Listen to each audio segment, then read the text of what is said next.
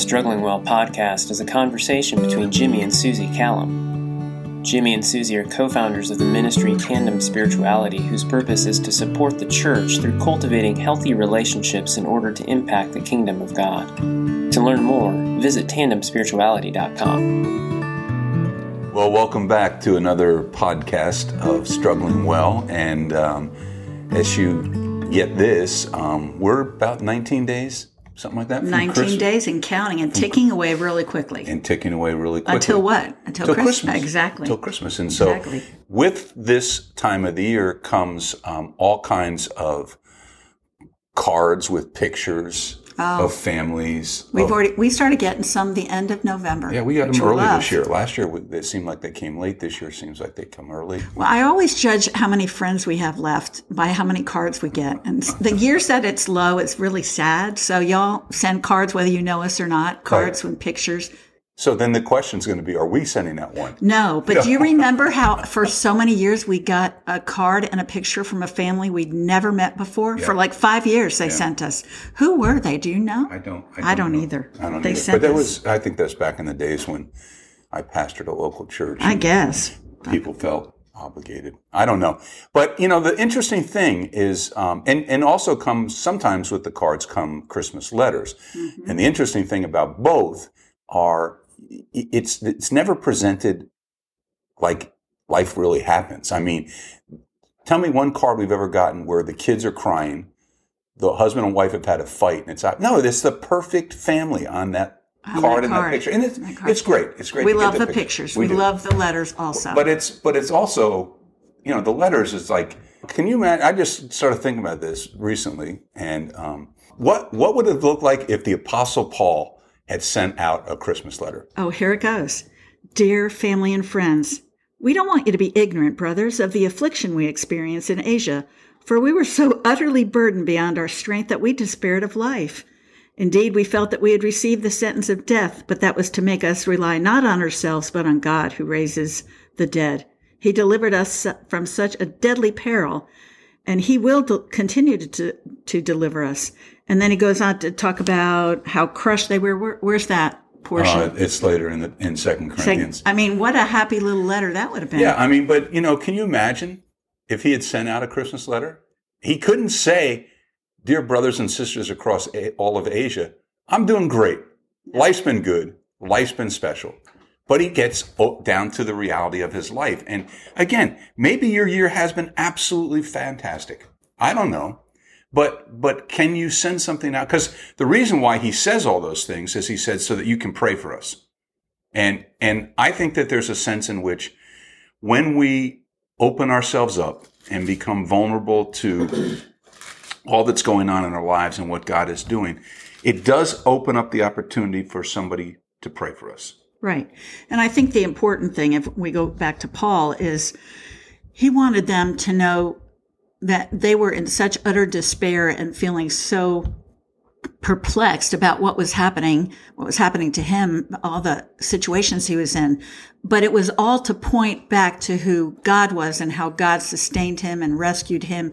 Not in the, I mean, they were shipwrecked, boom, but that God was merciful and compassionate. And when I think about our Christmas letters, and I, again, we're, we're sort of tongue in cheek here, but um, what would it be like to have a Christmas letter that talked about some of the struggles that we were in the midst of, and and yet the sentences would follow, but God, what God did, um, not not pouring praise on what we did, but on what God did. Yeah. The, the other side of it, Suzi, is that it, it points to Christ and points to God and what He does. But then the other part of it is, is it. I think it opens us up to deeper and, and more real community which the Christian life is all about community. Um, in my opinion, um, it's it's the way that we read we read the New Testament in particular in in our Western context as individuals. Mm-hmm. Um, but the New Testament was written in the context of community everywhere. So so we've somehow lost that sense of I can let you into my life and into my world enough, not not so that you have all the salacious details of something, but that you could join with me in, in the struggle that I have as we point it back to Christ.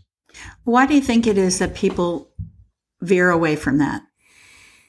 Well, I think I think our culture is a huge contributing factor to it. Is that we're we're a very individualistic culture, and we we either share we either we either carry our burdens all to ourselves, which is typical, and if we share our the positives, it's really a lot of times to point things back to us. Look at how great I am. Look at how much I've done. Look at how much I've accomplished. And, and so it's really directing praise back towards who I am, um, as opposed to realizing that even when I see the successes in life or the positives in life, it really is what Christ has done. Yeah. So I think this year, as we are um, sending and receiving beautiful cards and letters and and making lots of preparations for um, celebrating the birth of Christ, um, I think it's also an important time for us to be uh, authentic before Him. Um, I, I, my mind just quickly went to the the actual birth of Christ and what Mary and Joseph had to go through to get a place to to give birth, and it it has all been so commercialized and beautified and um, we know that where they were was nothing. It was just a cave with straw and there were animals. And what happens with animals is there's, they smell. And, um, yet we've made it to be this pristine scene. Mary and Joseph were feeling a lot of things. Um, uh, they were young. I'm sure that Mary was scared. She was a teenage girl. And, and so as we look at the, the scene of Christmas and Jesus' birth, um, I hope that we'll be able to look beyond a scene into the actual heart of what was happening, the very difficult parts, which started when, you know, the angel came to Mary and said, you know, you're going to bear the son of God. And she, she was just a kid. And she said, you know, as, as you have willed, so it should be. That's yeah. my translation. Yeah. Uh, and then Joseph got hit up with, you know, your fiance who you've not had any intimate relationship with is going to have a baby. And all that came around that, all the honest fear and embarrassment and shame and what do I do with this? And, and, but there's something so far, um, more significant of what was happening. It wasn't just their emotions. It was that God was working in a very difficult scenario, um, and asking these people, these young people in particular, to trust him. Yeah. And so next week when we come back, we're going to look at that story as it's told in scripture. Over the next couple weeks, in fact, we're going to do that. And we're going to uh, also look at a place where I think the Christmas story is told that we don't necessarily think it's told. So welcome you back next week. Have a good day. Thanks for joining us. To learn more about the Struggling Well podcast, visit tandemspirituality.com.